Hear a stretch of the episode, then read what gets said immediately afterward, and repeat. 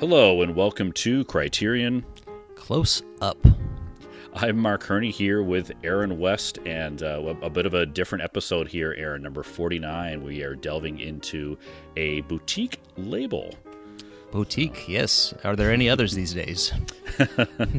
Very much. It's funny how that, that kind of that term became a thing just uh, in the past. I don't know, few years, couple of years, maybe calling um, things a boutique label. I mean, there was always thought of these DVD and Blu-ray releasing companies as um, you know really a supplement to the studios, and they've kind of mm-hmm. taken over. They've taken over. So, and I think Criterion is probably really the the um, the first boutique label and yeah. sort of the the big daddy. Uh, boutique right. label. So uh, this is the gold everybody's standard kind of, for sure. Yeah, the gold standard, yeah. So mm-hmm. everybody's sort of following along, and uh, but there's room for plenty, and uh, right. So this is Twilight Time, as people probably know because they clicked to download. but uh, right. there there are plenty others. Uh, this is just one uh, that that you and I particularly love. Yeah, yeah, agreed. And they're kind of a, a nice supplement to Criterion's the way I, I, think of them as you know they're releasing uh, some films that well, Criterion could release, but are um, I don't know if you want to call them B level, but just kind of forgotten gems uh, in a lot of cases from the mm-hmm. the major studios and. So you know, but we can uh, we'll get into that a bit as we we talk about the history. But you know, we we are a Criterion podcast, but we do, uh, as you um, noted, we follow all home media, and there are plenty of options. And you know, this happens to be a Region A label, uh, something that folks can buy to supplement their Criterion buying and watching. And uh, you know, you and I happen to be Region B enabled, so we do buy uh, other stuff, but this is definitely a, a, favorite of, of yours and mine. We, we we share our purchases back and forth uh, we quite do. often. we just did actually uh, about yep. an hour or two ago. So yeah, yep. Uh, yeah, exactly. Yeah, and we'll get into that. But uh, yeah, they, we love them. Yeah, absolutely. It, it's uh, yeah. So talking about Twilight Time today, let's delve into it. Um, so little you know little history, description of the label, little love we want to give them. Uh, they were they were founded in 2011. This is from uh, Brian Jamieson and Nick Redman, a couple of folks I wasn't familiar with before uh, Twilight Time. So nice to mm-hmm. um, you know kind of get to know their their uh, history and where they were coming from. They're both, uh, from what I understand, they're both veterans of the motion picture and music industry, and they founded, really founded this company as a way to release a vintage film to the classic DVD and, of course, Blu-ray collectors. So, do we fit that mold, Aaron? Are we? Are we yeah, collectors? Sorry. I got to call you out. Are you reading off Wikipedia? mm-hmm. Mm-hmm. Yeah, that's straight straight lifted from there. Yes. Uh, uh, yeah, uh, Brian and Nick founded the label. They both worked with studios. Uh, uh Nick uh, worked with Fox, and he's more of a, a music aficionado. Did a right. lot of sound soundtrack work. And Brian, uh, he he was with Warner's. I'm not as up on what he did with Warner's. I think I think it was maybe acquisitions, but since Nick is, you know, I think he's really the face and name of Twilight Time. He does right does interviews and and he's and he's done one podcast for uh, P- Killer POV, uh, and I, I, th- I, think he was actually on there twice, and uh, and he he brought gifts. So mm. we need to get Nick on, although he's in L.A., so uh, we, that would be an expensive flight to uh, to to get some free DVDs. They decided to start a company, and it was really a very daring, daring venture. Um, yeah.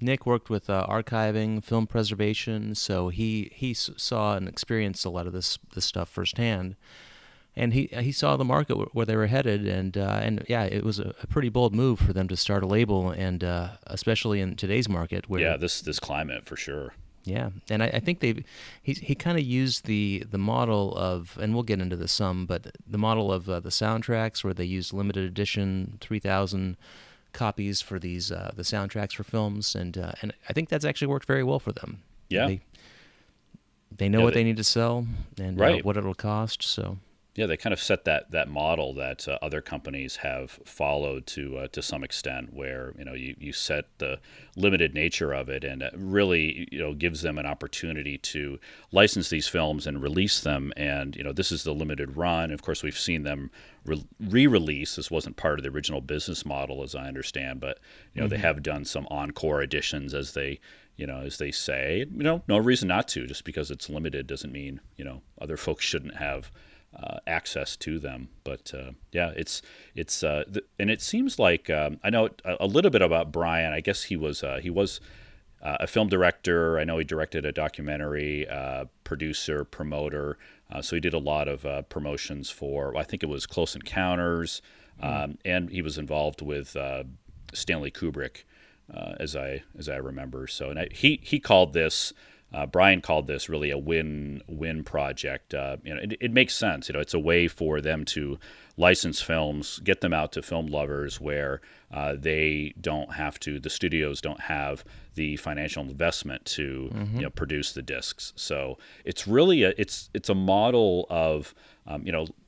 Like you alluded to, Criterion is the, the gold standard for doing this kind of thing. They don't, you know, actually produce the films; they license them. But it's another way with uh, with this to release some of those films again that would be forgotten. We'll we'll talk about those, um, mm-hmm. you know, where that where that lies. But um, you know, we we have to tip our caps to them because we wouldn't have a lot of these movies that uh, you know we're going to have a top five and some short takes that you know we wouldn't be able to probably see these films, especially in a Blu-ray edition uh, without them. So mm-hmm. we, we love it. Yeah, and, I, and I, we should say that even though they, they release in, in 3,000 units, sometimes they stretch that to 5,000 uh, right. and, some popular titles. And these are uh, these are available until they sell out. And so some titles sell have sold out immediately. I, I think yeah. Christine and Fright Night, and actually Christine's an interesting example because the Stephen King film, because it, it actually sold out uh, a few years back, and since then the studios released it. And, right. and then Fright Night, there's an encore edition. Uh, in fact, I have two copies of Fright Night. One is the autographed, um, and and that one sold out. I, I, believe this is the last year they're going to do encore editions. Uh, the the recent. Um, uh, uh, Bring me the head of Alfredo Garcia, or was that the one? Yes, yes, the Peckinpah. I, yeah. On the tip of my tongue, that was the uh, the the most recent encore. there might be one more. Yeah, curious if they they do go that route. Um, and I thought of you know the the name itself, Twilight Time. Uh, I had there was a interview on um, what was it Nick Picks where he does talk about this, and I was kind of mm-hmm. thinking about I, I like the the name because what it reminded me of or made me think of was them releasing re- really taking this chance like you said and releasing DVDs and especially Blu-rays uh, exclusively now in the twilight time of the physical media uh, right. world. You know, so it kind of made sense. Uh, apparently, that's not where it came from. I, I guess he'd um, Nick had proposed the project, and uh, Danny Hirsch, who was the mastering engineer, um, said, "Well, you're going to lose your shirt. It's going to be Twilight Time for you." So it's right, kind of a little, right. you know, little play on the uh, the word. So definitely it, a nice, appropriate title. It's an in joke, uh, but I, I, think that it, it actually speaks to uh, their feelings about the industry. You know, they they're realists. Right. They know where uh, where the, these are at, and they know. You know, ten years ago, people probably couldn't fathom the idea that studios wouldn't want to put out their own uh, back catalog. And, yeah. and I, would say that's that's a better uh, description of the type of film. Uh, I don't know if, if, I'd say B film, but just catalog title. And I think that's yeah. the, the term that uh, that Nick has used. So yeah, um, what they they have deals with uh, three major studios, I believe: Fox, Warner, and MGM uh, United Artists. Uh, MGM and United Artists are combined, and so they right. put out really five. Sony too, right? Oh, did I? Uh, okay, yeah, Sony too. Yeah. Um, and so they, they basically take their their transfers. Uh, they're not archive. I mean, well, they I guess they they do some ar- archiving, but they're not. Uh, it's not like Criterion who will spend all those these years uh, working on the Apu trilogy. They, uh, right. they they're picky about the transfers. They they're not not going to just put out anything, but mm-hmm. they basically they're at the mercy of the studios. Who uh, and I, I read uh, another thing that studio and Nick had, had mentioned in that in this interview, but studios have been archiving their back catalogs uh, really in lieu of uh, film preservation, just to have them for digital distribution, like Vudu and that sort of thing.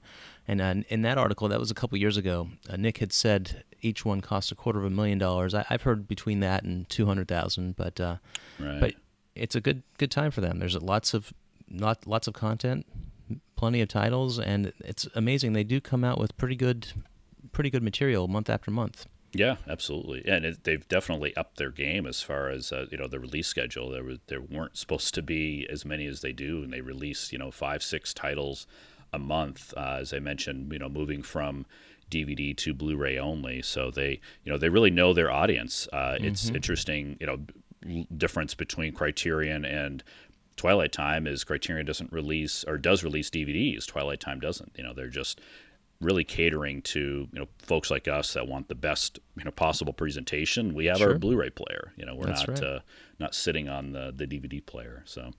And sorry, let me correct one thing I said. There is one more encore edition coming out. Is the train, which had sold oh, out, yeah. Frankenheimer's. So that's that, right. that's again a, that's a title that you could could see on Criterion. Uh, th- there are a number of those, and I, am sure we'll we'll discuss a few. Well, we did discuss a few on uh, the Truffaut episode. Yeah, yeah, that's right. Yeah, there there are uh, there is certainly some some crossover. So, um, yeah. So what you know we wanted to, of course, talk about the history a little bit. You mentioned the um, you know the the different studios, and uh, it seems like they're starting to branch out. I mean, of course, I know you know you mentioned MGM. They've got uh, Protagonist Films, which is the Film Four library. So that you started to see some Ken Loach, and wondering if uh, we'll see some um, some more Neil Jordan and Paul Greengrass. Uh, Neil Jordan's in the Criterion Collection with uh, Mona sure. Lisa. Yeah, out so, of print. Yeah. Yeah, so. I, actually, I've, that's that's one of my uh, critiques. Actually, I, I did uh, mention that to Twilight Time is that the Ken Loach don't have subtitles, which basically means that's that's like a to me that's like a foreign film without without subtitles. So, uh, haven't gotten around that yet. I think there might be a workaround if I watch them on my computer uh, some somehow. But uh, but no, I, I, love Ken Loach. Uh, I, I, love a, a, lot of their titles, uh, which is part of why we're doing a show. Right. Yeah. Yeah. It's and very diverse too. So mm-hmm. yeah.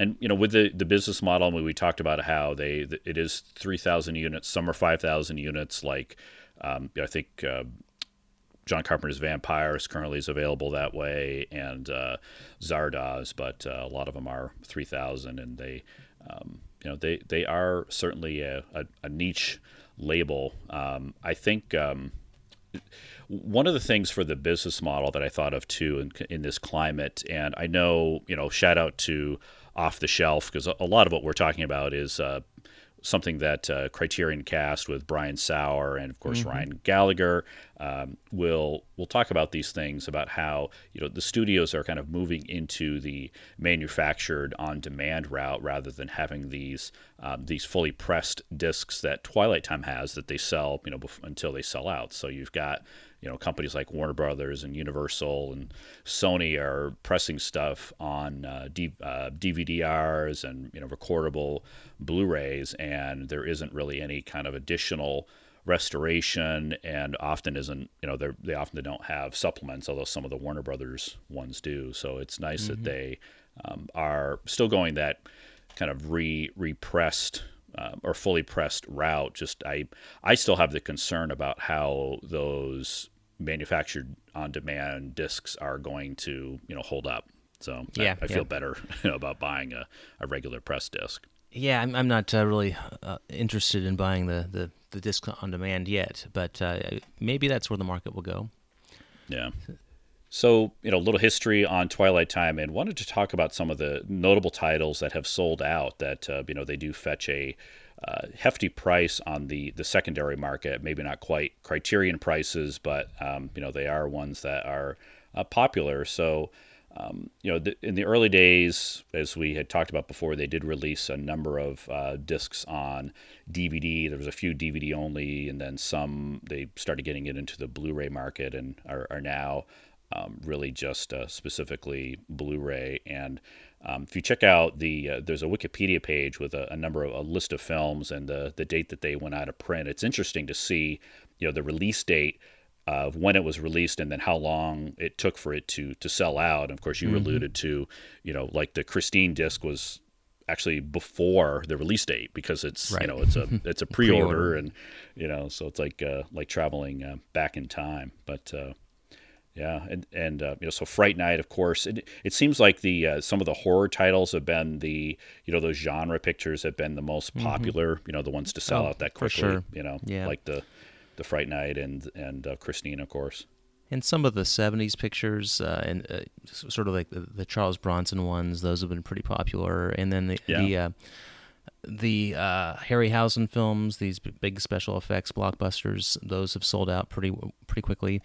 Uh, what's interesting is some some will say because it's three thousand and they're just they exist until they're gone. So Mhm. some have sold out over a period of years. So for example, uh, Picnic sold out last year, but it was released in 2012. So yeah, it, one it of their just early Blu-rays. Yeah. can take a while. Yeah. Whereas uh, Mhm.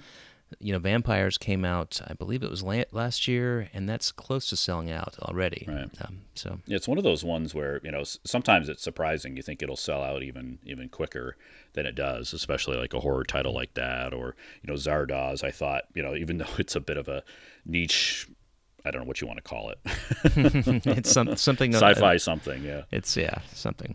Takes uh, takes longer. And then you've got you know something like the an early release for them, Swamp Water, which is the Renoir Mm-hmm. film, is still you know 2012 and it still hasn't sold out. So it's Sure. just Yeah. interesting. The uh, and, and some popular ones like um, you know Journey to the uh, the Center of the Earth, and um, I'm wondering about with some of these too how it's interesting how some of them are uh, they've been released with those those signing copies. Like I think you mentioned like Night of the Living Dead um, was a uh, well that, that wasn't a signing copy. I think I th- I'm thinking of one of the other. I think it was Fright Night was Right. um, yeah. you know where it was uh, um, you know sold out and they had a if you bought $100 worth then you would receive a, an autograph copy it seems like they've moved to other types of releases um, you know to have those those signings but Mm-hmm. Yeah, and any- I, what what those are is they maybe once every month or two. Uh, what they'll do is they'll have uh, uh, maybe 100, 200 signed copies that they'll offer, and if you, if you buy maybe four or five discs, you get that one free. So it's kind of like uh, a sale. So they're they're usually twenty nine ninety five. So that then that's a little little steeper than a lot of you know the ones you could get on Amazon, like even Criterion's. So, uh, so it, it's almost like a buy five get one free. And yeah, I have the Fright Night. Uh, I, I've actually partook in a few of those, probably about half a dozen or so. It, yeah, it, usually if I like the film. Right. Yeah. I, I've kind of uh, been, well, a, a little bit uh, more all encompassing with those. That's kind of been my in point to, well, it's time to put a, a Twilight Time order in. Oh, we have a signing. Uh, whether or not I like the film, uh, I'll go ahead and uh, get it because it's a free disc.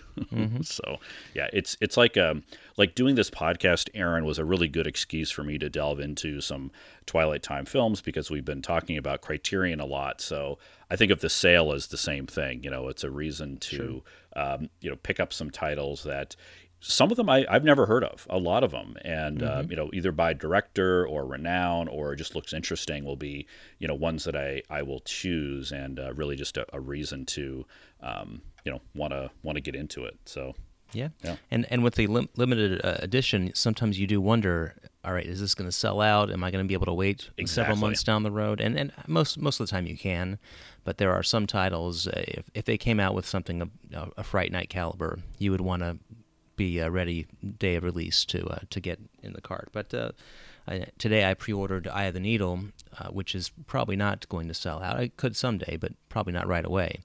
But just you know, while I'm there, why not? Yeah, yeah, definitely. Yeah, and it, it's a really good. Uh, it's a good reason to buy something because it's limited. Uh, you know, also a bad reason I, I think for my, our wallets because it makes us you know want to buy them, and there, there's certainly that taps into the collectible nature of them. You know, anything that goes out of print, the the uh, the price does uh, tend to increase. So And it's an interesting. don't want to miss it- out. back to the model, it, it is an interesting strategy of theirs too. You know, having that uh, finite number, and so when we get these low quantity alerts, uh, I I will. In fact, today I, I just purchased about five discs that uh, were low quantity because I don't want to miss out. And Right. uh, would I have purchased all you know all of those or any of those? With, well, probably some of them I might have, but I, I wouldn't have. The, the urgency wouldn't be there because I, I don't want to miss my chance. Right.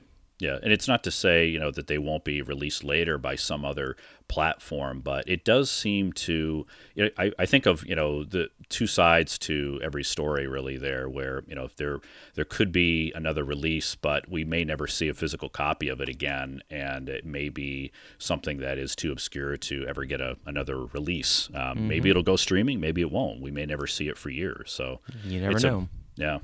Interesting kind of uh, time frame that we live in for for movies. You know, it doesn't.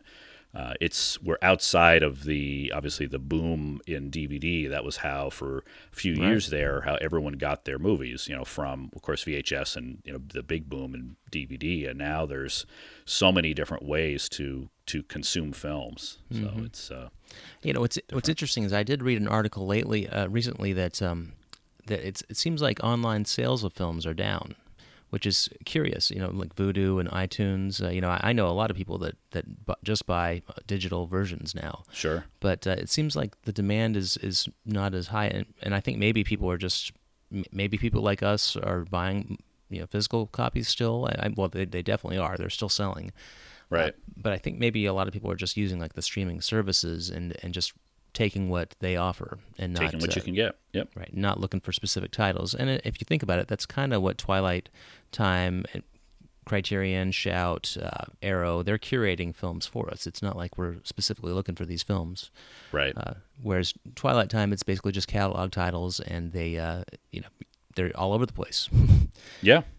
Yeah, I mean, and you, you see some that you you know or or may be excited about. You know, like uh, I, I knew some some fans of something like you know Sexy Beast, the the Glazer film, but mm-hmm. um, you know, and maybe that's an endpoint for them. They if they can uh, bring someone into the the business model uh, or, or, get them to be introduced to the label, um, maybe they'll want to delve into it more. You know, I, I love yeah. this. Someone might, who's a casual fan, may just be like, "Well, I love this film, but you know, curious what else uh, Twilight Time does." So and uh, they they do collect email addresses, and you and I just got an email about the pre-orders a couple days ago. So yeah, they, I think they're they're doing very well to harness these people who are interested in, in buying physical media still, and uh, right. And I, I think they're they've definitely proven their their model. They're successful. I expect, uh, you know, in that article that that we both read, uh, Nick had his doubts, or and I don't I don't know if he was really serious about w- whether he thought his company would last, but you know, he mm-hmm. it's something yeah. I'm sure he thinks about but I, I, think they're definitely here to stay. You know, we just have to see the way the market goes. Yeah, yeah. I mean, things will always change, but yeah. What about uh, you know any? You, you th- when you think of Twilight Time, I, I, had a little bit of a difficult time kind of narrowing this down as far as their you know their types of films. Is there really is there a genre that you feel kind of fits them? And we we talked about the um, you know the the catalog releases, uh, mm-hmm. anything that kind of makes makes them distinctive for you, Aaron yes and no. uh, I mean, they, they really do run the gamut. They they have classic film. Uh, in fact, we're going to do our favorites in a little bit. One of mine yep. is a, an, an, old 30s film, which you don't see very much of those at all.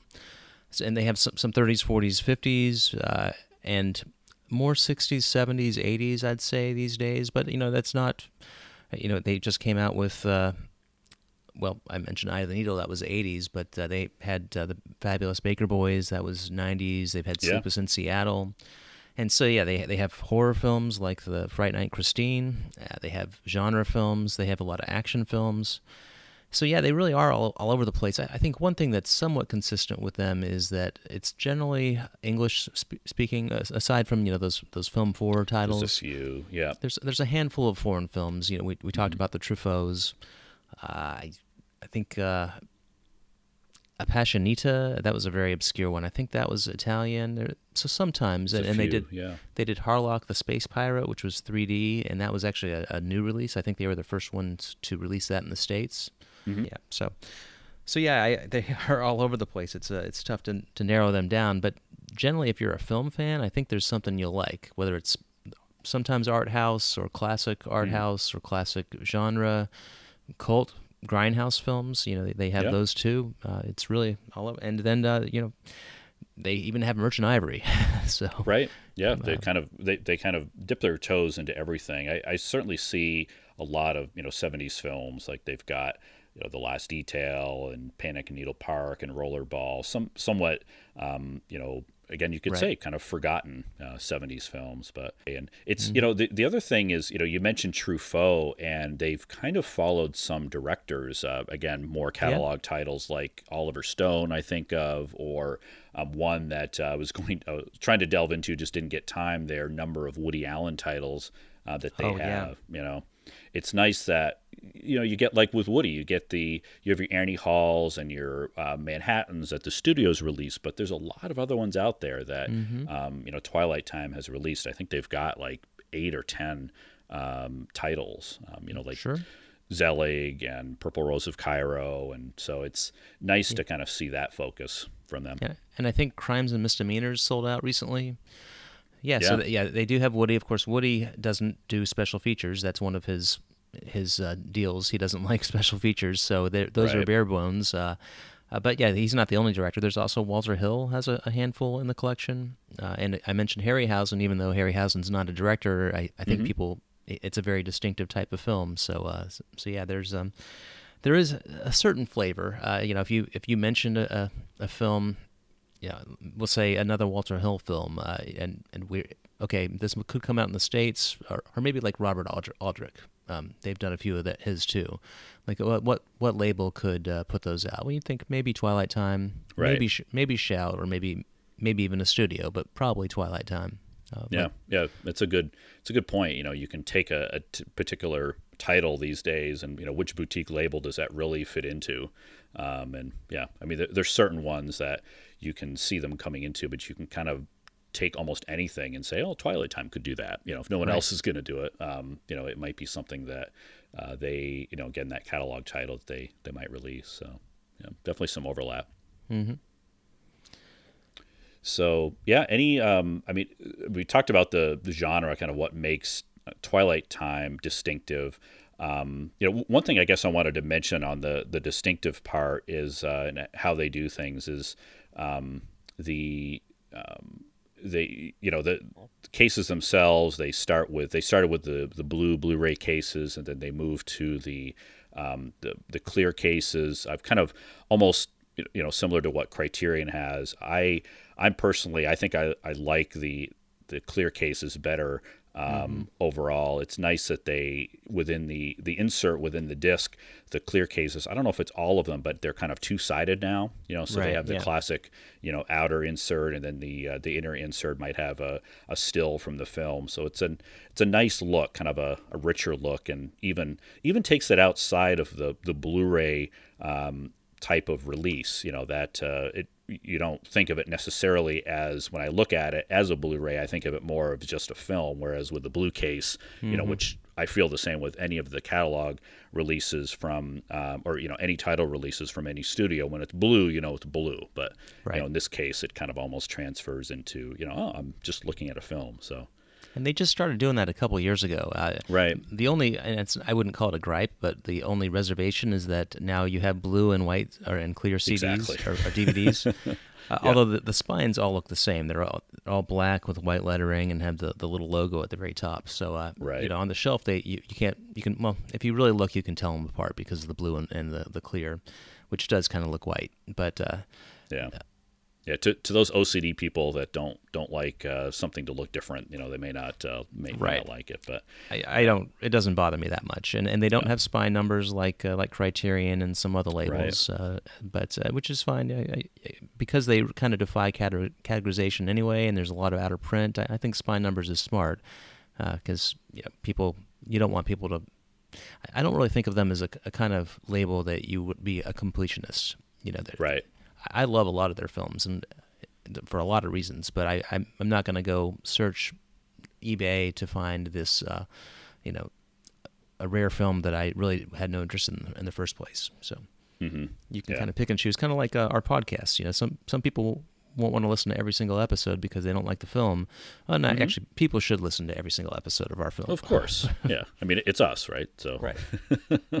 no, but we, you know, like Twilight Time, we might introduce you on this podcast to a film that you've never heard of or weren't that interested in. And I, mm-hmm. I find the same thing with Twilight Time. Every time I put an order in, it's you know the six discs for the free signed copy, and a couple of them I just not familiar with, and you know I will will definitely uh, check it out, and a lot of times uh, appreciate it. So Yeah, I, I have a lot of blind buys from, from Twilight Time. Yeah. so that's Yeah. that's that's one recurring theme for me is uh, is I'm introduced to a lot of films that I probably otherwise wouldn't uh, wouldn't watch. So yeah, and I generally like them. That's uh, that's also a, a good thing. If Yeah. they were terrible, I probably would, would would stop, and we wouldn't be having this episode. Right.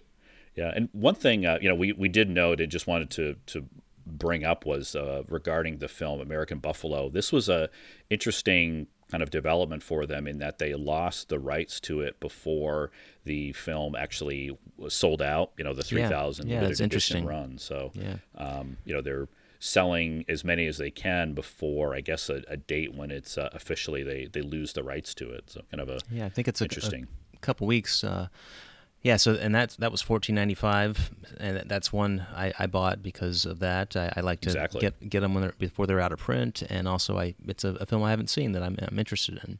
Yeah. and they do have sales every now and then, not as frequent. You know, uh, Criterion, you know, that there's going to be two flash sales, two Barnes and Noble sales. Uh, they have they they used to have a birthday sale, so on their on their anniversary they would put a lot of uh, titles up.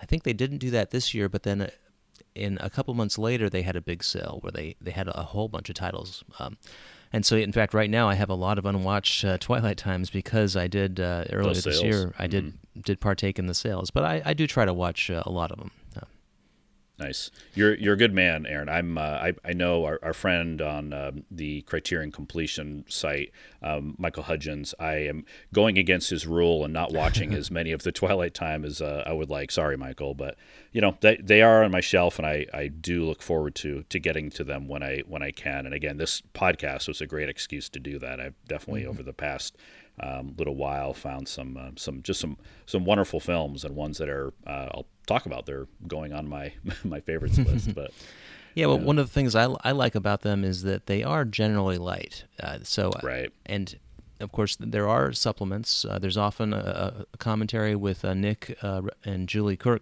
Kirgo, or and sometimes somebody else, and they're great commentaries. That, that's Yeah, another. are. It, it's it's and you you get to know them too. It's almost like like you know like us. We, we're talking about films. You know, I have I'm having Nick and Julie over to talk about uh, Breaking right. Away or something. So yeah, Um, but they they don't overload the disc, and, and a lot of a lot of them don't have supplements. But for me, I like them because they're always there, and if I'm just in the mood for uh, I don't, want to use the word escapist, but just a, a light film, uh, probably a good film that I'm just going to enjoy uh, without having to delve deep into my you know the analysis and uh, you know the thematics and everything. right. So it's almost kind of like just escapist. Well, I've Sure. already Yeah, I mean, and you can word, you can think about it more if you want. You know, you can kind of like like uh, one again that's going to make my list or one of my short takes is one that I, I'm still wrestling with and uh, Hmm. is one that I'm going to be thinking about for a while. And I haven't gotten to the supplements, so I'll be able to do that. So it's yeah, it's a way to delve into it. Um, you know, we're kind of talking about why we we like Twilight Time as we have been during this this. Uh, talk. And I, I like the fact that there are something that they do like criterion does is they have the essays um, you know in the booklet too and uh, They do, you know, yeah. a lot of a lot of studios don't do that. I mean again the boutique labels seem to be getting into including some kind of a leaflet or booklet or something that has essays. And i, I love having the um, you know some of the restoration information. Uh, it's nice that they you know include that. Um, so yeah They they also nice. often have uh, isolated score, uh, which is is neat. Uh, I, I'm not a huge movie score uh, aficionado. I know you you probably are more than me, but you know if I was ever just doing some vacuuming or well maybe Sure. not vacuuming because you couldn't hear it, but if I'm just doing something in the house and it's a movie I love, I might uh, Yeah. might put that on. And and even if I don't use it, I I, like that it's there. Yeah, it's. I know it's there if irrational, you- but it's there. it. Yeah, Uh, it's so- it it is nice. I mean, the thing with scores, and you know, I've talked on in session film about scores that um, it's not something. You know, sometimes I'll put a movie on in the background and kind of listen to what's going on. You can hear the music, but if you just listen to listen to the music, it may kind of bring up memories and Mm-hmm. feelings and emotions of what you felt watching the movie. It's one of the reasons I kind of like going back and, and listening to it. So it seems Sure, like yeah. Nick's Nick's on board with that too. if if you were to put on the score for Raiders of the Lost Ark, Right. you probably would, would be able to uh, follow the movie in a certain respect if you're if you're a fan. Um, Yeah, so uh, we should also mention that sometimes they, they are criticized. Uh, I think often it's their price point, and and you know, I'm, of course, everybody has their objections. Not everybody can afford a, a thirty dollar disc, uh, and I understand that. But if you really think about the market and uh, and the fact that, that we are getting these films that we wouldn't otherwise get, you know, we might get them online, but it's it's not the same. Uh, right. I think it is a fair price, and I think ha- you know watching out for the sales every now and then Yeah. just the- just the like you do with Criterion. copies. You know? Um, yeah. And also, I, I think the more I learn about Twilight Time as a business and and how yeah, I think they basically have to sell half their inventory to to break even. So if you think about that, if they if if the price was a third of that, they probably or um, two thirds of that, they probably would be out of business by now. So they Yeah. have to be uh, self sustaining and. You know, we don't want these to be too much of an endangered species. We want them to be around a while. That's right. Yeah, no, it's a great great point that you bring up. I mean, it, it is it's the nature of the beast. You know, that we if we want these these things that we love, we do have to uh, to pay for them. And you know, like you said, there are there are sales, and you can kind of binge on them. So And people can be critical on the internet. Uh, you know, Yeah. that's well, something. and- that- yeah, yeah. I mean, you mentioned the price point. Some people are critical that you know, especially I think early on with some of those horror titles that they couldn't get them when they wanted Mm-hmm. them. I know the Blob sold out. Uh, it's another one that sold out pretty quick, but Sure, know, yeah. Which I Yeah, have. I get it.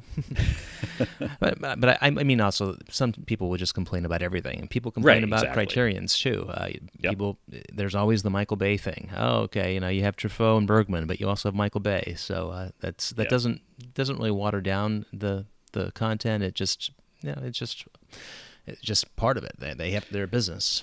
It That's one thing that uh, Twilight Time I think has has going for them. They don't have Michael Bay. There you go. All right, there you go. For all you Michael Bay haters, uh, right. Twilight Time trumps Criterion on that front.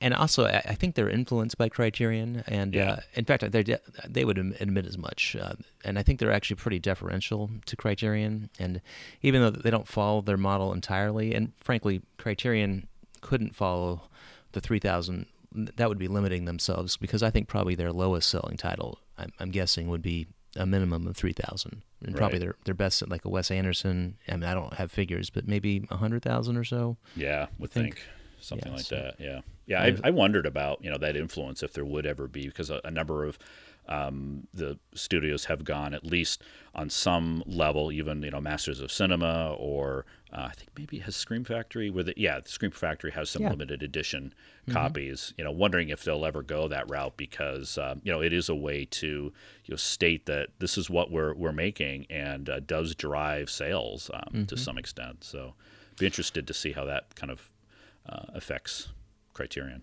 Yeah, Criterion doesn't really. They don't say something's limited edition, but there's always the chance that like a box set will go out of print, out of or print, it'll be yep. split up. Uh, so and like Zatoichi, you know, we just talked about that last week. The dual format went out of print, and they're re-releasing it uh, as a, Blu-ray. So stuff happens. So, Right. you know, if you, if you want something and you can afford it, I think I wouldn't wait around to buy it. I, I would just buy it. Yep, agreed. One thing I, I thought of too, or or really noticed uh, in watching Twilight Time, just wanted to give them a little love. Um, I love the resume feature where uh, if Right, you right. you're partway through a movie, I'm a dad, this happens. Uh, I can't always watch a movie in one night, and uh, so it it actually brings up uh, Criterion has the resume. Um, I think it just says resume film or resume the movie, and this one has a. It actually shows the still from the movie that you you left on. It says you've previously viewed this movie but did not finish. Would you like to continue where you were last watching? I thought love that. cool. Yeah, and I hate when I put on an old Criterion that doesn't have that, and I'm so used to it. I'm like, I, I got to go find uh, where I was. Uh, so Right. yeah, Now, Twilight Time d- does a good job with that. So yeah, Yeah. I, I think they, they just do a great job. Period, and I'm, I'm glad they're around. I, I'd say they're, I don't know if they're the the second biggest label now, or uh, between them and American labels, uh, boutique, maybe them and Shout. You think? Yeah, I would think. I mean, you know, probably like sheer number of titles. Uh, Twilight Time probably has them them beat. They're probably number Yeah. two, like you said. So You're probably right. I, I, I was Yeah. thinking sales, but yeah, I think they probably are number two. So well done, guys. yeah, nice work. So should we get into our, our short takes or our Yeah. little mini reviews? Yeah, we we uh, you know we, we do short takes on the shows often early, but of course you know we've been watching some Twilight Time over the past week here, and of, and of course before. But uh, I think these will really be informed by our recent watching. So, uh, Aaron, what's uh, what's one that you you watched? Well, my first choice is uh, a, a pretty recent release. It's uh, Paul Schrader's Hardcore, which I'm, I'm holding right now. It has a clear case, which is neat. So uh, Paul Schrader had a, you know, he, he's a, a well-known writer. He wrote Raging Bull, uh, Taxi Driver. He's directed plenty of films. Uh, there's a Criterion connection with Mishima, which I'm hoping gets a Blu-ray someday. But he's and he, he's had a long career. Still directs movies. Uh, the little controversy a couple years back with one of them, but I, I actually think he's kind of an unheralded genius. Uh, I, I really like the movie Blue Collar. So hey, Twilight Time, if you can get that one, put put out Blue Collar. Uh, but so Hardcore is a movie that came out. Uh, it was 1979 from Schrader. It was actually his second movie, and it's it's pretty pretty seedy. it's actually quite daring. I mean, 70s films could, could be pretty wild, but uh, it's it's basically about the porn industry, about a, uh, a puritanical Midwestern religious guy whose whose daughter uh, he, he doesn't know if she ran away or or what, but it appears that she got mixed up into the the porn scene, mm. Which is also interesting because I, I think that the the places this film explores probably don't exist now, or at least not like they did in 1979, 1980. Uh, sure. So it, uh, it's it's an interesting film. It's it's not Schrader's best, and uh, and in fact, there's one thing that's super cool about it is Schrader did a commentary this year for it, um, and which that does happen with Twilight Time, but not as often. You, know, you often get the Redman Kirgo commentaries. So yeah, I actually watched this twice. I watched it with the uh, I watched the film, and also I watched it again with the commentary, just because I, I, liked hearing uh, Schrader talk about it. And uh, he didn't like the, the film. Uh, in fact, uh, I don't think it'll be a spoiler, but at the very end, he uh, usually people say, uh, "Okay, thanks for listening." Uh, hmm. He said, uh, "Well, that was exhausting. I'm glad I don't have to do it again." wow. yeah. And so I, I, he he taught he had a very contentious relationship with uh, George C. Scott, and uh, told some interesting anecdotes about that. I won't retell them. I, I think I would be doing it injustice. Yeah. And and, and actually, he, the same happened with his first film. He had a very uh, tough relationship with Richard Pryor too, uh, blue, on Blue Collar. Uh, but what's interesting is both Scott and Pryor gave great performances uh, in both movies. So um, I think maybe there's something to that. But uh, no, it was, it was, fun to hear his his voice. I I, th- I think a lot of Mr. Schrader. So yeah, I think this is uh, one of the better Twilight Time releases. It didn't make my my top five, but it's it's in the conversation. Yeah, that's that's cool. It's one that I was glad to see them release, and uh, it's it's on its way. I should have it soon.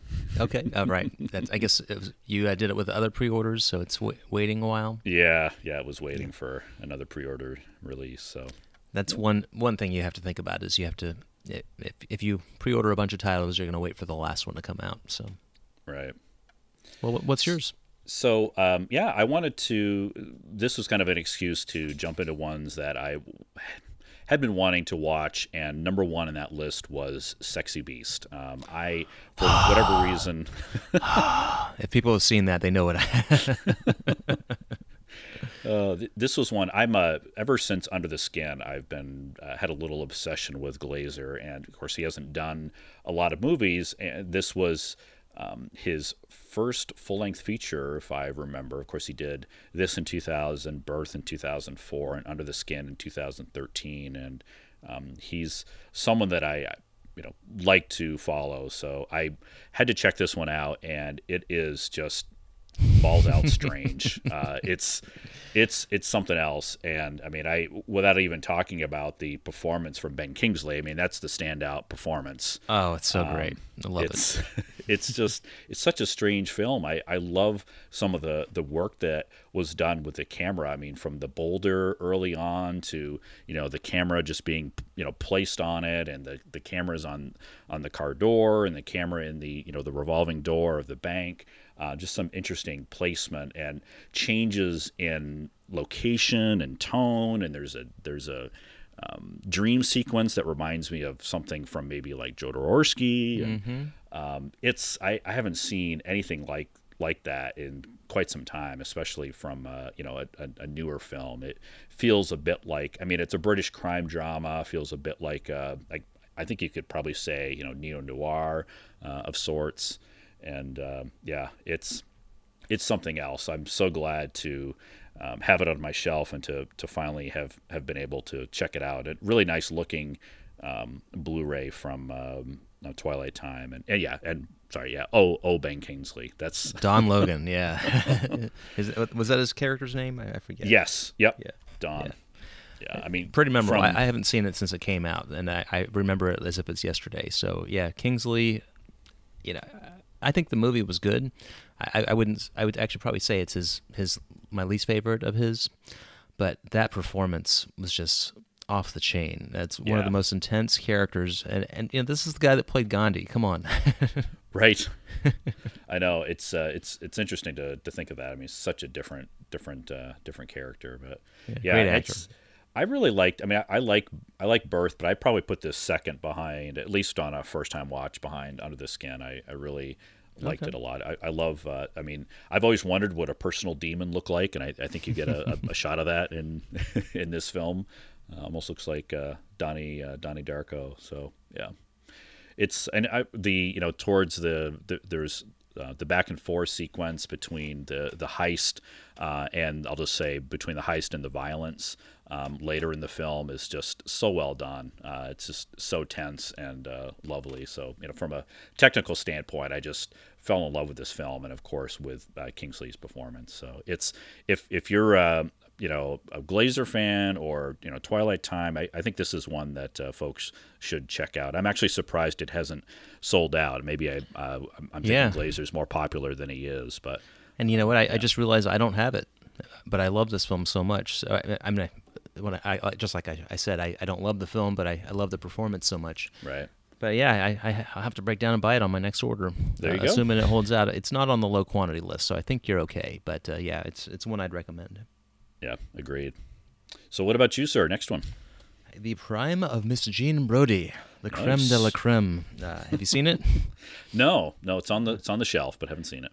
This is one I got through one of the uh, the sales, the autographed. Uh, uh, Pamela Franklin signed Same it. Uh, yeah. I don't know if you know her. She's uh, yeah, she was in this. She was she was Flora in The Innocents. So there's a Criterion connection there. Uh, Yeah. But uh, she plays a uh, well, she's a supporting character here. Plays Sally, or was it Sally or Sandy? And uh, but the Maggie S- Sandy Sandy Maggie Smith is the uh, the protagonist. Uh, she is the the namesake. Uh, Miss Jean Brodie, a teacher at a, uh, a girls' school in the 30s uh, in uh, Edinburgh, Scotland, and she's uh, quite a different teacher. She's uh, idealistic, maybe not uh, in the, the right way. She's kind of a fascist, pro Mussolini, pro uh, Franco. Teaches kids. Uh, she sees the the children as uh, not really pupils but proteges, and she tries to really mold them into becoming. Uh, people like her and she she's in her prime is is she she thinks that she's at in the best period of her life and she doesn't want to waste it uh, so I'm not going to get too too far into that because that, that pays off at the end. Uh, the, the characterization is really something. Uh, she actually won the Oscar. Smith uh, did for her performance, and and I think Franklin, who plays one of her her uh, students, she has a, a character evolution throughout the movie. Um, she's actually just remarkable. I was actually al- almost more impressed with her than I was with Smith. Smith was great, but uh, but just the way her character uh, go, the where the way she takes her character just was uh, fantastic. So I'm actually glad that I have uh, her autograph on the disc. So yeah, I was actually very pleasantly surprised by this uh, movie. I it's you know it's a school school a girls school film, not exactly the the type of film you think about uh, when you're. It's not Friday night viewing usually, but uh, I was very taken aback by it. Uh, great characters, really powerful ending. So yeah, it's actually uh, I do these lists every now and then. It, it'll certainly be uh, be high on my list, uh, and it's it's by uh, Ronald Neame. So he's Yeah. uh, he has Criterion connections with uh, let's see, Yeah, The Horse's. Mouth, and uh, I think Blithe he- Spirit and In Which We Serve, he was cinematographer, I saw. Right, and there's another one, uh, Tunes of Glory. He did, which is Oh, also nice. on Criterion DVD. Yeah, he he worked with um, with David Lean too, so on those films. So, yeah, I, I'd say good to great film. Uh, probably, well, my next to favorite of the short takes we're doing. my favorite is is yet to come. Ah, nice. number number two of number two of four. So, uh, well, I'm going to. I, I think I'm kind of going in reverse order a little bit. Although we're gonna we're gonna share our last short take, but um, I'd alluded to it before. I've been wanting to, to see this probably along with Sexy Beast. My number uh, two wanting to see from Twilight Time that I owned was Bring Me the Head of Alfredo Garcia, the Sam Peckinpah film from 1974. Um, this one actually has come up uh, recently on a, a top five bodies list uh, that I that I heard. Huh. So, um, but uh, yeah, and it's I, I love the description of it. I, I love when they include just a number of genres. It's an action, comedy, crime, drama, thriller. Um, that's sounds about right. Yeah, I and I, I, had a little little hard time really um, getting into the the comedy aspect of it too because it is just so dark. But um, you know, it's quite the uh, I yeah 74 this one is it's not really that well regarded at least critically um, there are some some critics that are huh. um, fans of it like um, ebert notoriously was he reviewed it a couple times when it came out and then later but um, yeah, I, I think it's become very polarizing. People either love it or uh, or hate it. You know, I've even seen the masterpiece title kind of uh, thrown around. I mean, it's very uh, watched it with Keith Silva, and he was commenting on the editing. Um, because he well he's a cinematographer and editor sure. and uh, you know to me it was yeah the editing really contributed to just a very odd pacing. There's these really extended scenes. Not really sure sometimes, you know, why they're they're so extended. Mm-hmm. Um, but it's still compelling, and I, I thought of it kind of uh, story wise. I mean, it's a, a story of there's a, a bounty on um, the head of Alfredo Garcia, um, where this um, I, get, I believe he's a I guess you can call him a Mexican kingpin, um, mm-hmm. has a bounty of a thousand or a million dollars to bring the uh, the head of Alfredo Garcia. I won't I won't mention why. I mean, it's you know revealed very early on, and uh, I kind of saw it as a descent into hell kind of uh, story where um, you know the um, Warren Oates character is uh, searching out this this head. There's a number of other bounty hunters also doing the same, and uh, it's thought of a, a way for um, him to get out of hell. But I think he kind of descends into hell even more, which is you know probably the uh, the point. So.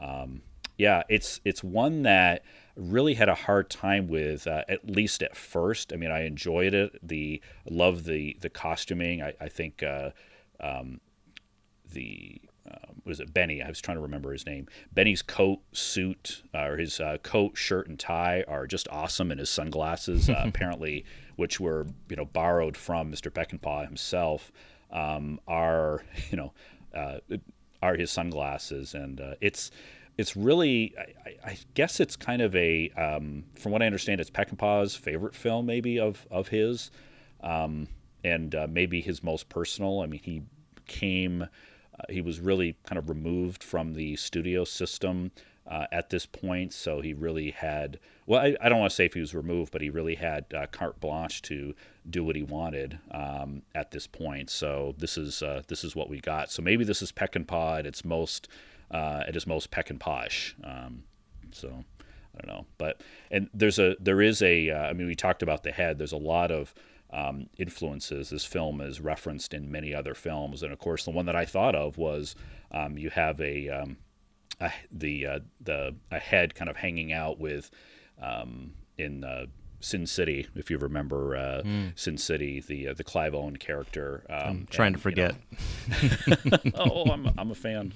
Okay, well, well, we're not going to talk about it here. no, no, no But it's um, but. yeah, it's and yeah, you, you get him. I mentioned a descent into hell, and it really is a descent into madness too with Benny, where you know he starts talking to the head and calling it Al. So mm-hmm. yeah, it's. Uh, it's one that it, it's one of those films. I, I think it is a little bit tough. I mean, it's got it's got the peck and Peckinpah violence and is just a strange kind of moving film, but I, I think is one that is, uh, as I like to say, going to be a grower.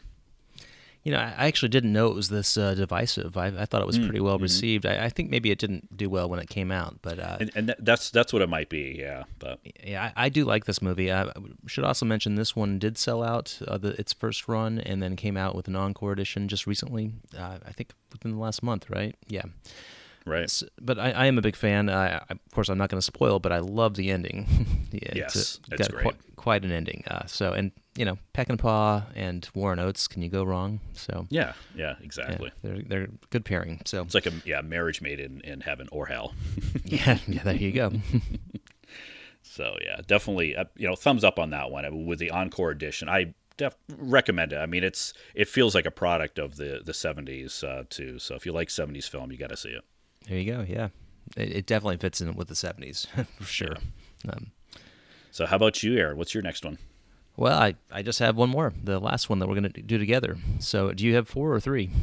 Oh, that's right. Yeah, I was. I wanted to just mention uh, the Man in the Dark. That was the the other one that I had Oh, right, seen. right. Um, there's not really a lot I would really say to to talk about it. I, I just I wanted to pop it in because it's the first studio 3D film. Um, the I, I think the next one like that came out with it a, a month or so was the House of Wax, and uh, just you know really it's not that great of a film overall. It's kind of a, a blank slate really. So um, it's it was weird for me. Typically, when I go back and watch black and white films, it's one that is um, critically uh, praised. So it was kind of weird to kind of go back and see one that wasn't really that great, but. I was glad I watched it because um, you know it has it's a nice disc, and I, I think you know again praise to Twilight Time for releasing it as they did. It's a nice you can choose 2D or 3D, so you can watch it either way. Okay. Um, I do I do have a 3D setup, and it looks good. I mean, it's the contrast is nice.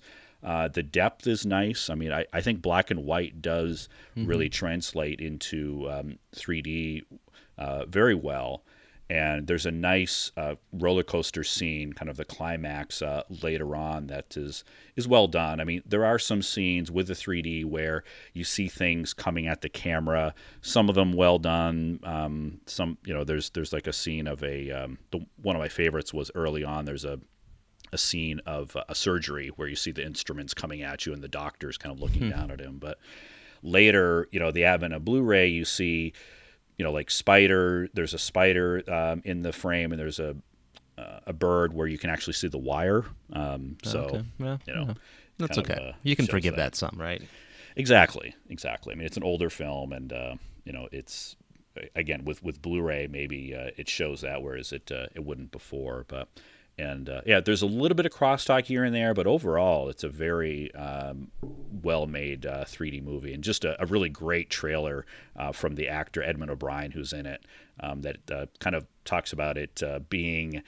There's there's a sign that says "close set, keep out, no exceptions." So they're really trying to build the anticipation for it, saying you know you can't really. They give a, just a little peek at it, um, but you know that you can't see a, a full trailer of the movie. You just got to go see it. So yeah, Cool. it's it's really eh, you know again something that I the, the studio probably wouldn't have put out, but uh, is really nice that uh, you know that Twilight Time uh, put it out. And if you have a 3D setup, it's definitely worth checking out um, in, from uh, Columbia Pictures. So Cool. Yeah, I, I think it's it, I think it's the only other uh, 3D title uh, that except for Harlock. Is that right?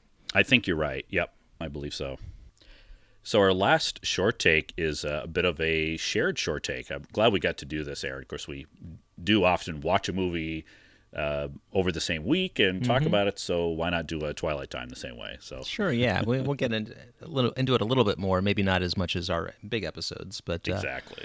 But I, I- the last well, it's fitting. The last one is the last detail. Last detail. and it's also a recent release, uh, relatively re- recent recent release. Uh, it's Robert Towne's script, Ha- Hal Ashby directed. So uh, in 1970, 1970, right? Three, 1973. Oh, sorry, sorry. Uh, yeah, so uh, that has Twilight Time written all over it. Although I Oh, could, it does. I could see this one being a Criterion caliber title. You know, when I Agreed. I think of like the uh, the BBS box set, even though this wasn't a BBS production, it seems to have that feel. Yeah, certainly. Yeah, D- definitely. Uh, you know, American new wave uh, for sure. Mm-hmm. Yeah, I, uh, I I was a big fan of this. It's about. Uh, well, I'll just mention the the plot. A couple, two Navy men. They bring a young offender. Um, so the two Navy men are Jack Nicholson and Otis Young, and they bring a young. I love seeing this. Randy Quaid, uh, Eddie from uh, Christmas Vacation to uh, well the vacation movies uh, to prison. Uh, but they along the way they want to show him a good time. So yeah, Badass uh, Buddusky. we can say that, right? Yeah, we can. yeah, we can. we can. Uh, oh, I, I well, this is my second time seeing it. I, I had seen it a, a little while ago, maybe okay. I don't know, 15, 20 years ago, and but I hadn't seen it uh, since then. So it was a fun movie to revisit. Uh, it's not what you'd expect from a sailor comedy, but No. it's and, and I I would I'd call it a comedy, uh, dark comedy, Oh, maybe, uh, Yep. uh, drama comedy, maybe. Uh, but uh, Road trip movie. sure, buddy, kind of a Buddy. buddy, movie, yeah. Uh, Yep, but uh, and definitely. definitely a Jack Nicholson vehicle. Uh, he's he's Yeah. terrific, uh, very much Oh, so. goodness. Uh, He is the shore pol- police Yes. or shore, shore patrol. Excuse me. I don't want a beer. Yeah, there's so many so many different uh, quotes in this, and uh, you know the, the language is is is out there. I mean, it, I'm I'm pretty used to it, uh, but it, I've heard a lot of talk about. Uh, I think this uh, I saw per the essay, the studio actually sat on this one for a little little while, but uh, yeah, it's a. I, I love this one. This was my favorite discovery of our little mini Twilight Time marathon. I'd never seen this before, and uh, this this just goes right up there with one of my favorites from the the 70s. Uh, like like you said, Hal Ashby. Um, I mean, it's it makes me want to see more of his. I know they have um, what is it? Uh, uh, Hope, uh, there's another one in, in the Hope and Glory um, or Hope Oh, oh uh, Glory. uh, Bound for Glory. Bound for Glory. That- thank you. Yeah, that that's uh, Woody Guthrie. That that's a good movie Guthrie. too. Yeah, of course he, he's in the collection with uh, Harold and Maude. Right. So yeah, th- this was a really. Uh, I just I, I thought it was. Um, I mean, I- I guess it certainly related. I was relatable as a guy uh, coming into this movie because it's it is funny. It's a, a buddy movie. I did a lot of the things that these guys do. Just hang out, dr- you know, hanging out, drinking cheap beer. Um, you know, playing cards, smoking cigars. I mean, all those things. Pulling that- guns on bartenders, I, of going course, yeah, going to done that many times. whorehouses. I'm, I'm sure. Yeah. Uh, yeah, it's um, something drinking uh, Schlitz, of course, but uh, right. Right. Or Yeah. Heineken. Yeah, and it's it's certainly a comment on um, you know the American society. I, I think a lot of it is really told. I mean, there's a lot of dialogue, but you know, I, I love the scene where Meadows goes to visit his mother, and there isn't really a lot Right. said. He just said, you know, they just opened the door and you see where he lives, and he just says, you know, I don't know what I would have said to her anyway. You know, there's not really a lot else that needs to be said. So it does tell its its story uh, visually, which is which is nice. Yet it is very dialogue driven, uh, and Mm-hmm. and but the dialogue works to develop the characters, and I, and I think it actually kind of synthesizes the time too. The, these people are vocalizing. The uh, you know, 1973, the Vietnam War was still going on. Uh, Right. it, it's not really covered so much, but they're they're this is this is not their favorite detail.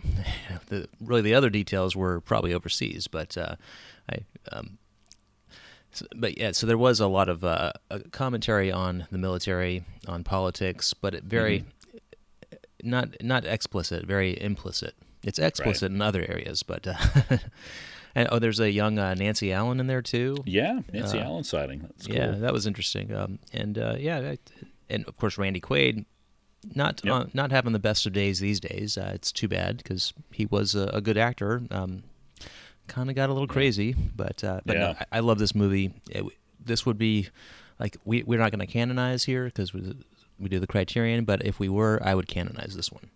Yeah, yeah. I I think I'm with you. It was uh, really, yeah. It's just a beautiful film, like you said, black black comedy, um, and there just yeah, just so many so many quotes. Um, I, I liked I, I did like too how you know they really I mean they are sailors and they they seem to n- neither really love or hate their job I mean they they you know they do say I think it's Mulhall at one at one point talks about how you know I I've got this the Navy's been good to me you know don't screw this up for me Right, right.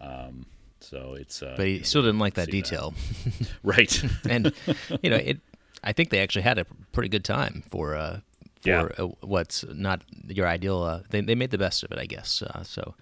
Yeah, Yeah. it's, it's a, very easily watchable movie, and we should mention that the Twilight Time disc it doesn't have features. I think it has the trailer, and it might have an yeah, isolated just score. I- just the isolated score yeah Yeah, so, uh, but that's okay. You know, I I, I think the movie's plenty. Um, I, I was not clamoring for any more. Uh, there's plenty you could read about this or elsewhere. Yeah. So um, yeah, Yeah, that, again. I don't buy Essays. Twilight Times for the the supplements. They're just a nice nice bonus. So Right, and there is a you know there is an essay in the uh, the booklet, so you know you've got some extra extra reading there, and it's a it's a nice transfer. Um, I I did Yes. notice it seemed like you know when they were wearing the the black coats, some of the um, the detail in the coats was lost a little bit. I, I noted that on, but as it as it went along, didn't really bother me, and I thought it was a pretty solid transfer, 4K, uh, as I understand. yeah, So, yeah, nice- very good, nice very one. good looking disc. Um, so yeah, I, I think mostly Twilight Time transfers are pretty good.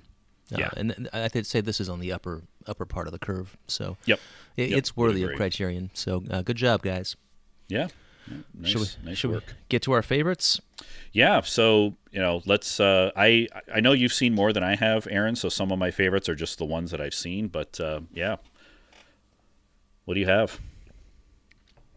Well, you know, I, I should mention that uh, Ryan and Brian are, are good friends who do Off the Shelf. They had their top uh, Blu-ray features for their hundredth, or is it two hundredth episode, right? Recently, Right. And uh, Ryan cheated a little bit, so so I we'll just say that I I, I took uh, I was influenced by him. Some liberties, yeah. Well, as Took you a should. Yeah. You know, I, I tried to narrow it down, uh, but I really do love Twilight Time movies, and I, I love so many of these discs that. Uh, and I was just looking at the shelf. I'm like, okay, uh, no, that one, no, no, I can't leave that one out. I, Right. got to have that one. So if I have that one, I have to have that one with it. Yeah. And this is one of a- those It's a good sign. the latter. So I'm cheating here. I mentioned Harryhausen. In fact, I could have three titles, but Hmm. I can't choose between Journey to the Center of the Earth or First Men on the Moon. Okay. I, love both. Uh, both tremendous transfers. They just look gorgeous. Uh, as a film, I probably like Journey a little better. I think First Men on the Moon in the Moon. Uh, it starts out okay, but it gets better. I mean, it's, the science fiction part is is very well done. Sure. And I could actually put Mysterious Island right up there with it. Uh, that's also exceptional, and and uh, all three tremendous transfers. Uh, transfers. Love watching them. They're just you know 50s or 60s actually uh, special effects feast. So Mm. uh, actually, there's 50s and 60s. Yeah. So because uh, Journey is 59 and First Men is 64. Uh, they both have uh, features. They have uh, commentaries, both of them, and uh, actually, the the um, First Men on the Moon has commentary with Harryhausen, which I did watch when this came out, and uh, it was uh, it was uh, very interesting. And I'm pretty sure these are both sold out. Actually, I think First Men on the Moon is close. Uh, yeah, so I think that one's still available. But well, it's fewer than 20 copies remaining. So by the time this episode is out, it might be gone. So if rush to uh, Screen Archives, if you get it, you're lucky. If not, sorry. But it's it's worth it. But there's still um, Mysterious Island. I think is still available. nice. Yeah, that that was one I wanted to, just didn't get a chance to actually watch with my kids. You know, I think they they'd have fun with uh, any of those, Mysterious Island, Journey, you know, First Men of the Moon. But um, I you think know, Mysterious Island might campy. might be the more fun because it's it's campier and there's bigger monsters, and I, I think they they might laugh at it as much as they they'd uh, enjoy Right. it. So. Uh, yeah, yeah, I, I think that's a definitely a, a good pick. My son likes the monsters; he loves Godzilla and all that stuff. So, so yeah, the one that I wanted to mention is uh, this was actually my first Twilight Time release that I was able to watch. I was on a bit of a Fritz Lang bender, and uh, I checked out uh, The Big Heat. This was. Um, 1953 film, kind of a later noir for him. This film's, I mean, very well regarded on um, in many many circles. I've heard some people call it even their favorite Lang. I'm not sure if I could go there, but I was certainly taken with it on the uh, the first time. Um, and you know, little Criterion connection and a connection to one of our uh, most recent shows, "In a Lonely Place," uh, starring Gloria Grahame as uh, Debbie Yes. Marsh. So nice to see that. And uh, I'm a big Glenn Ford fan. You can't uh, go wrong with him. He plays the the detective who um, kind of put through the ringer in this movie, and uh, also Lee Marvin um, in this film. So of course it's uh, Cool. well known for the coffee pot scene. okay. So You know, this is one I, I had on my queue to watch for this episode, and I just didn't get to it. Just ran out of time. Uh, but yeah, I, I haven't seen it. I, I want to, and I will one day, probably soon Yeah. actually, since these are my uh, my escapist movies. So yeah, and that's another. Uh, Big Heat was another encore edition, so I think it went out of print right, pretty quickly, and so nice to, to have that one back. What's another favorite of yours, Aaron? Zardoz. Zardoz. have, have you seen Zardoz yet? I have. It's been a while. I just remember how crazy it was. We we almost did that one instead of Bring Me the Head of Alfredo Garcia, but I don't think Keith was quite ready for it. So yeah, Zardoz is, you know, it's it's a B movie, but it's also it's it's a B movie with A aspirations, and it's it's so out there, so wacky, and uh, and, and it, it actually is well done for for for what it is, but it's it's you know the the flying head, uh, the the sexual references. There's plenty of them. it's just it's just a riot. And I, it was my first time watching it when I when this came out. I, am actually surprised this one has not sold out. I think it was a Mm-hmm. Yeah, me too. it might have been a five thousand uh, copy. Uh, Yeah, it I- is. I, I- yeah. I, I wondered about that too, like, because I saw a lot of love for this when it first came out. I thought it was going to sell out, so I grabbed my copy quick. But maybe you know, if it was three, it would have sold out by now. But, Yeah, it's it's definitely a, a cult film. So I, Yeah. and when I first watched it, I, I didn't know what to make of it. I, it's just it's so out there. So I, I had to chew on it a while, and I actually did uh, watch the commentary with Boorman, uh, which was very interesting. He, uh, I, I, of course, that's not a new one. I don't I don't recall when it was recorded.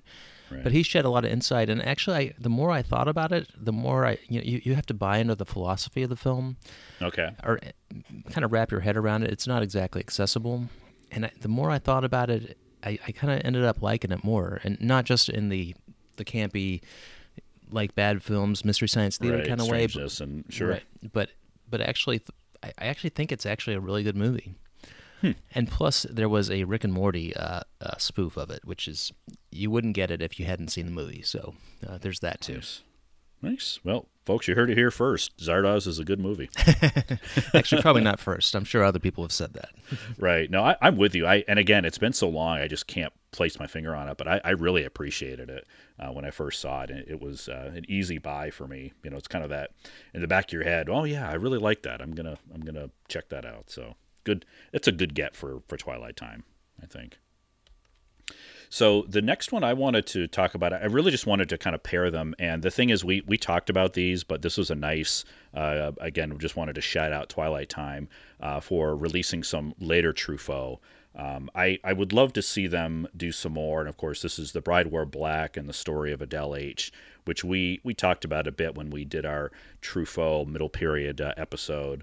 Um, so again, some of these are they're hard to find. I, I know there's a few mid and later Truffaut that are available from I think it's Artificial Eye or another distributor in the UK, but n- not in the US. And um, yeah, these were uh, even you know the nice thing is the Bride Black actually includes a bonus CD, which is um, a conversation with uh, Bernard Herrmann.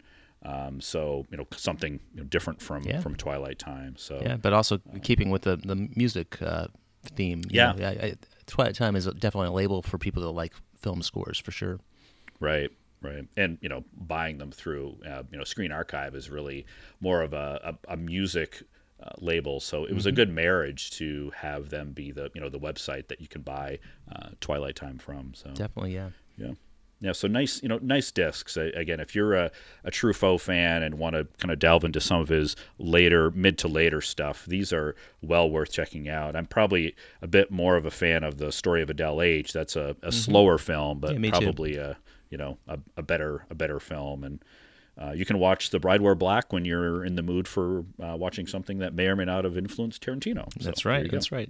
And there's also a Mississippi Mermaid, also from Twilight Times, which is Right. worth mentioning. Uh, It's worth watching. I, I it's of those three, it's probably my least favorite, but it's good. Um, yeah. All right. Well, I'm, I have another tie, and I have no rationalization for this one. They're, my well, okay, it's they're both '70s movies. Actually, they're not even that. Uh, they're- It's just a tie because one of them is an '80s movie. Right. I, Fair. yeah, it's just a tie. Uh, Fat City, nice.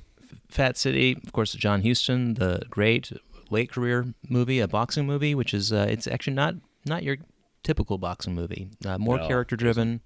Uh, love the film. The other one was actually recommended by our good friend Brian Saur, and I saw it somewhat recently. It was Cutter's Way. So oh, nice. really Yep, liked haven't that. seen Now, that, yeah. Nice. believe they both have audio commentaries from Redman and Kirgo. Uh, actually, I'm sorry. Uh, Fat City ha- has one with uh, Redman and Lou Lem or Dobbs. Lem Dobbs. Yeah, and I did Yeah. watch that one. That was good. I haven't watched the Cut- Cutter's Way one yet, but uh, but no, they're just good movies. And that's since it's a tie and I cheated. That's all I'm gonna say. Nice, good, good, good call there. That was uh, Fat City was uh, one of Keith's pick for our uh, a movie group, and yeah, definitely enjoyed that. That was we are on a bit of a kick with watching um, lesser known films from uh, directors that we had seen. Of course, John Huston, important director, so it was nice to see. Nice performance from uh, Stacy Keach, especially there. I like that. So, well, the other two, you know, my other favorites, I they're ones I've already talked about, so I'll just mention them briefly. Uh, the next one is uh, Sexy Beast.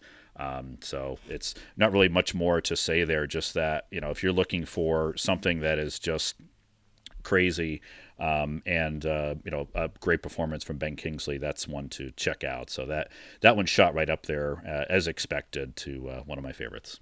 Okay. Well, I have another. I have another cheat, an inexcusable Nice. cheat. Uh, my next one is an- another tie, and it, there's it's a 30s film and a 60s film. Uh, uh, American War versus British uh, espionage, or not espionage, but British uh, royalty uh, uh, controversies. Oh, cool. Drums Along the Mohawk from our good friend John Ford, and Mhm. A Man for All Seasons by uh, Zinnemann. So yeah, Nice. no, no connection. Uh, great performance by Scofield. Uh, great uh, period piece, uh, and and a, a excellent transfer. I really think people should watch it for uh, for the transfer, if nothing else. Um, Drums Along the Mohawk is a, not my favorite John Ford film. You know, he's had so many so many great ones. Oh yeah. Uh, in 1939, you know, one of the greatest years in cinema, people would say. I would say. And uh, Yeah. but it's a rich color, and actually the transfer really brings out the color. Uh, it's a another period piece. Uh, there's the connection. period, two period you go. pieces. Thank Yeah. you. Uh, thank you, Aaron, for uh, for stumbling on the, that connection. uh, also, uh, the drums along the Mohawk has uh, the.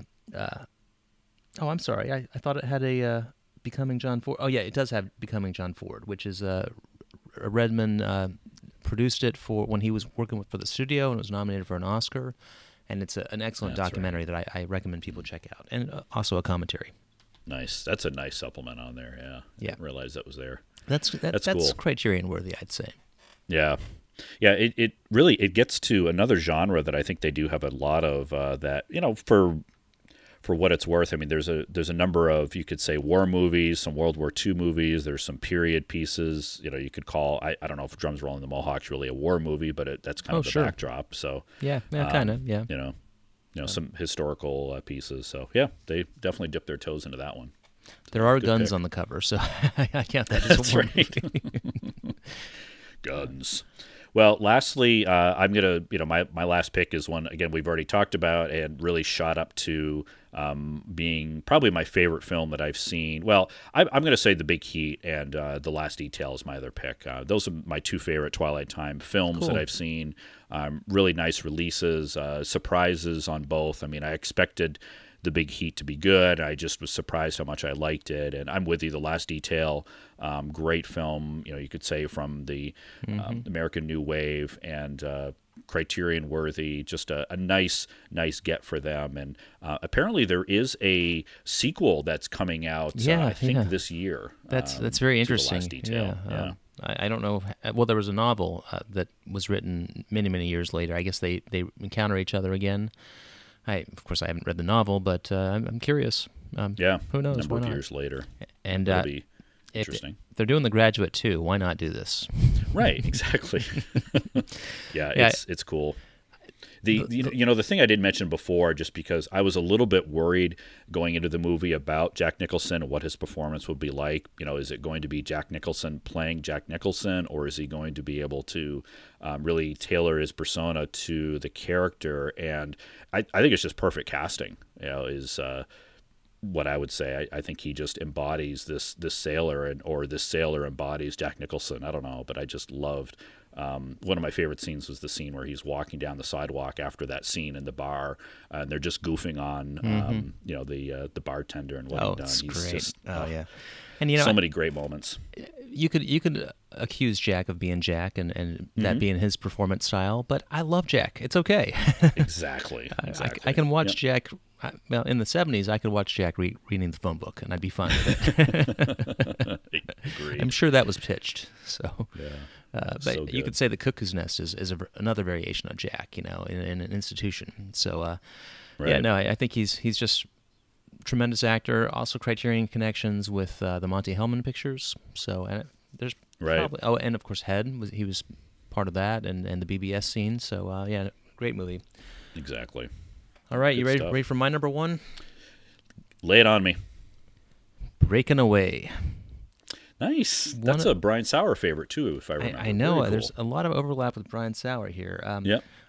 I, have mentioned that I, have been a sportif.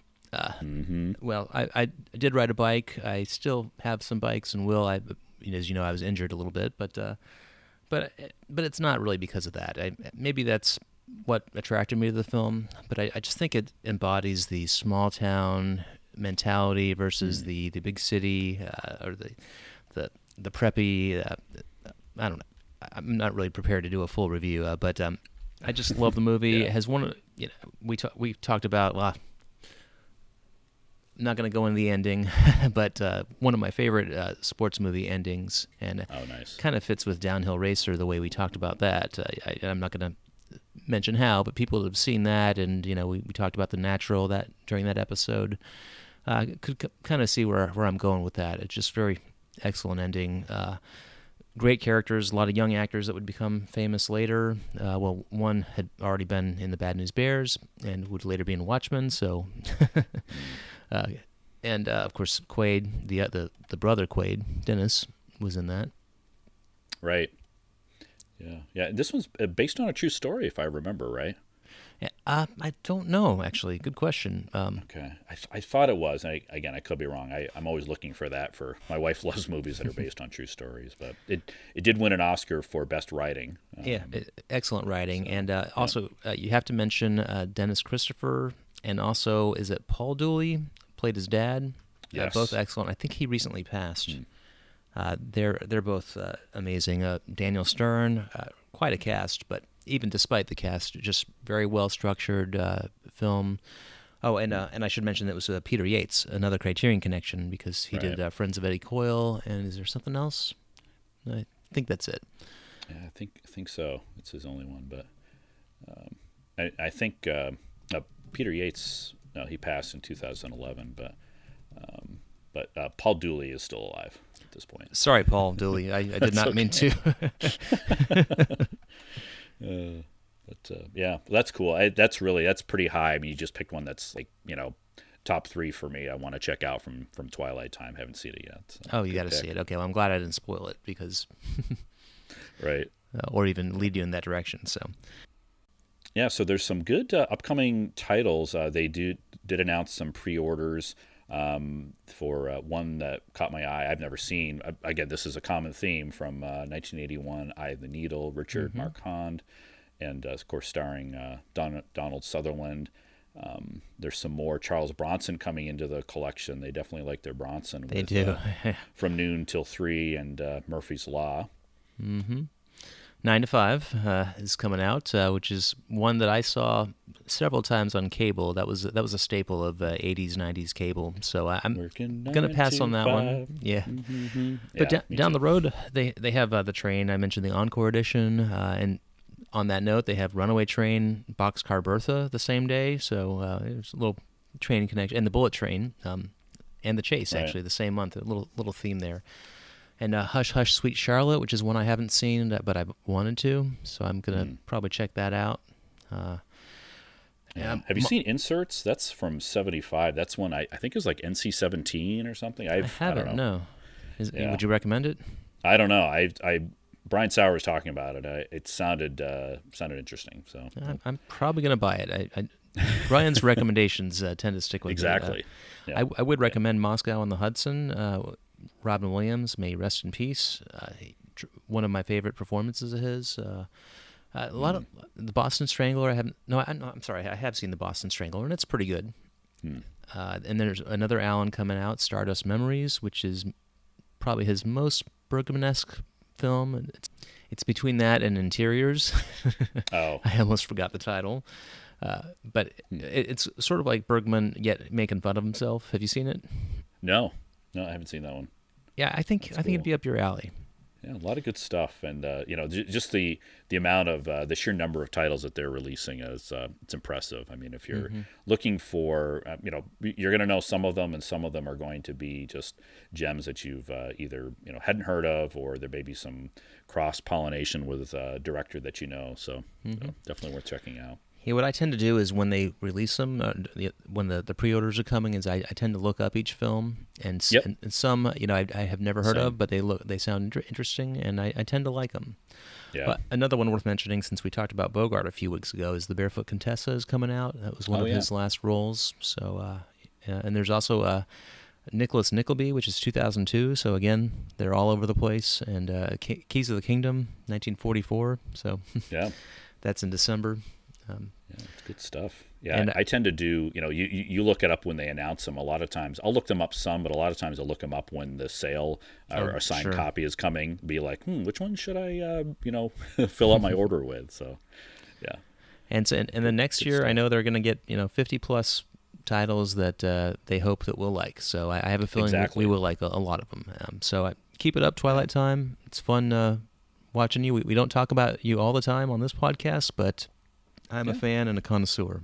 yeah, exactly. Yeah, sometimes they come up on a short take or something like that. But yeah, we love our boutique labels, and you guys are really knocking it out of the park. So Yeah, nice keep work. it up. Keep it up. Yeah. So So where, uh, w- well, we can find them. We just want to mention where to find Twilight Time. They have a number of places uh, you can shop for them on uh, Screen Archives. Uh, we'd mentioned that's screenarchives.com. That was originally where you could find all of their releases. They were exclusive there, uh, and you will find some some sales there, so you can check them out there. Uh, you can also find them on twilighttimemovies.com. That's their newer site. I think that came that was uh, put together last, last year. year, yeah. Um, and sometimes the stock is different. For example, you sometimes you won't find a title on uh, Twilight Time, but you Yeah, will on. Screen Ar- Archives. Actually, uh, Sexy Beast is one of those because I, I I noticed I didn't have it and I checked earlier. So uh, one day I'll buy it from Screen Archives. Um, Right. But yeah, Yeah. And you can buy them from Amazon. I, I, they, they used to have a their own store. They're, you know, they're kind of like uh, Masters of Cinema has Best Media Group. They had their own, Sure. and they might still. I, I haven't bought from Amazon in a while. You'll also find a lot of used copies. So with the price inflated, so you know, unless you really want to pay out the nose for an out of print, I'd uh, I'd stick with uh, Twilight Time and Screen Archives. I, the service is sometimes Screen Archives has had a, a little some problems. Uh, they they had problems with the big sale last year, but they have great Mm-hmm. yeah, service. Sheer numbers. Right. Yeah. And I've I've reached out to them before, super responsive, and yes. uh, and I've never had a- customer service. Yeah. very much so, and never had a problem with the the new site, the Twilight Times. So yeah, Right. Yeah, they do do a good job, and you can find. Uh, we can. I certainly recommend following them on Facebook. Uh, you see a lot of updates uh, for upcoming releases, and Mm-hmm. you'll get. It's a good way to get the uh, you know uh, low quantity alerts Yeah. on Facebook. So you know, search Twilight Time there. Also, they, And, they uh, do uh, interact too. So sometimes, that's if right. you ask them a question on their Facebook, a lot of you'll be, sometimes be surprised at the answer. Sometimes they- they've actually revealed titles coming or directors coming on Facebook. So uh, yeah, uh, check it out. And they're on Yeah. Twitter, Twitter too. I, I follow them on Twitter, but I, I, I can't think of. I think it's mostly just alerts and uh, Yeah, Mike Finnegan yeah, some- essays and stuff like some, Yeah, essays, reviews, some news, and yeah, that's so that's at Twilight Time DVD. If you want to follow Right, them there, right. definitely recommended there. So yeah, good stuff. And I should also mention that uh, there, there's Blu-ray.com has a forum uh, that is good for as a reference. If if you look at the first page, and we'll have all these links in the show notes, but the first page always has the the low quantity alerts. Uh, it has the up and coming uh, uh, titles, and it also has a, an archive. And if you want, you can you can engage in the thread. People generally talk about what they buy, what they're interested in, and uh, and sometimes they'll talk Right. about the titles. Twilight Time used to be a, a member there, and I think they, they interacted there, but they stopped maybe uh, sometime this this year. But you know they, they have plenty of places they can engage with uh, their their customers. Facebook, I think, is probably their their choice. So Yeah, it seems to be the best one. Yeah, yeah. We'll, we'll include uh, some links to. Uh, I know you'd found the, the the Killer POV podcast. There's a interview on the site um, uh, Nick's Picks. Sure. Uh, it's an interview with uh, Nick Redman. So you know, definitely go to the the site uh, Criterion Close Up and Criterion Blues for uh, for some links. you got it. So yeah, well, that's uh, Twilight Time. Uh, we just again wanted to plug another boutique label that we love. Uh, I have probably more discs than I, I should, and I haven't watched as many as I should. But you know, I, I've got time, so I'll I'll get there. So, I have to catch up too. Uh, yeah, but uh, but I will. Yeah, great to talk to you about those, uh, them, them, Aaron. That was a lot of fun. That was fun. Yeah. So I guess it's Twilight on the episode. Twilight That's time right. on the episode. So yeah, so folks, uh, you know, thanks for listening, and uh, we would love some more feedback. You know, one thing I was thinking of, if you would uh, like to email us at feedback at criterioncloseup.com, some feedback on Twilight Time or some of your favorite uh, releases. Uh, Yeah. you know, that would be great to hear what you like uh, from them, either a movie, a particular release, what you like about them. Um, you know, definitely like some some feedback there. You can comment on Facebook, uh, Facebook slash Criterion Closeup, or tweet us at Criterion CU. And uh, yeah, love to hear what you think. yeah, man. So, uh, Aaron, where can folks find you online? Uh, A West 505. And I'm starting to tweet a little more now. I, I had a little lull after the voca- uh, vac- vocation vacation, but uh, so yeah, that's that's it. Yeah, some good good stuff there, and uh, you can find me on Twitter at Mark Hurne. Uh, I love when folks uh, tag me on stuff, so I, I see it. I'm not as active online as I would like to be. Again, that whole time thing, but uh, Yeah, jobs, kids. what are you going to do? So yeah, yeah, definitely uh, interact with us. We'd love to uh, get some comments and comment back. And uh, our next, uh, we're actually going to take a, a short break and come back with our next episode. Is going to be part one of our uh, French series from the 1930s. I'm looking forward to this. Aaron. It's a biggie, yeah. So I, I'm really looking forward to it. Actually, was working on it this morning, so uh, yeah, it's gonna be gonna be a good one. nice transition into that. So yeah, look forward to that. Yeah, thanks everyone for listening to Criterion Close Up. Talk to you soon.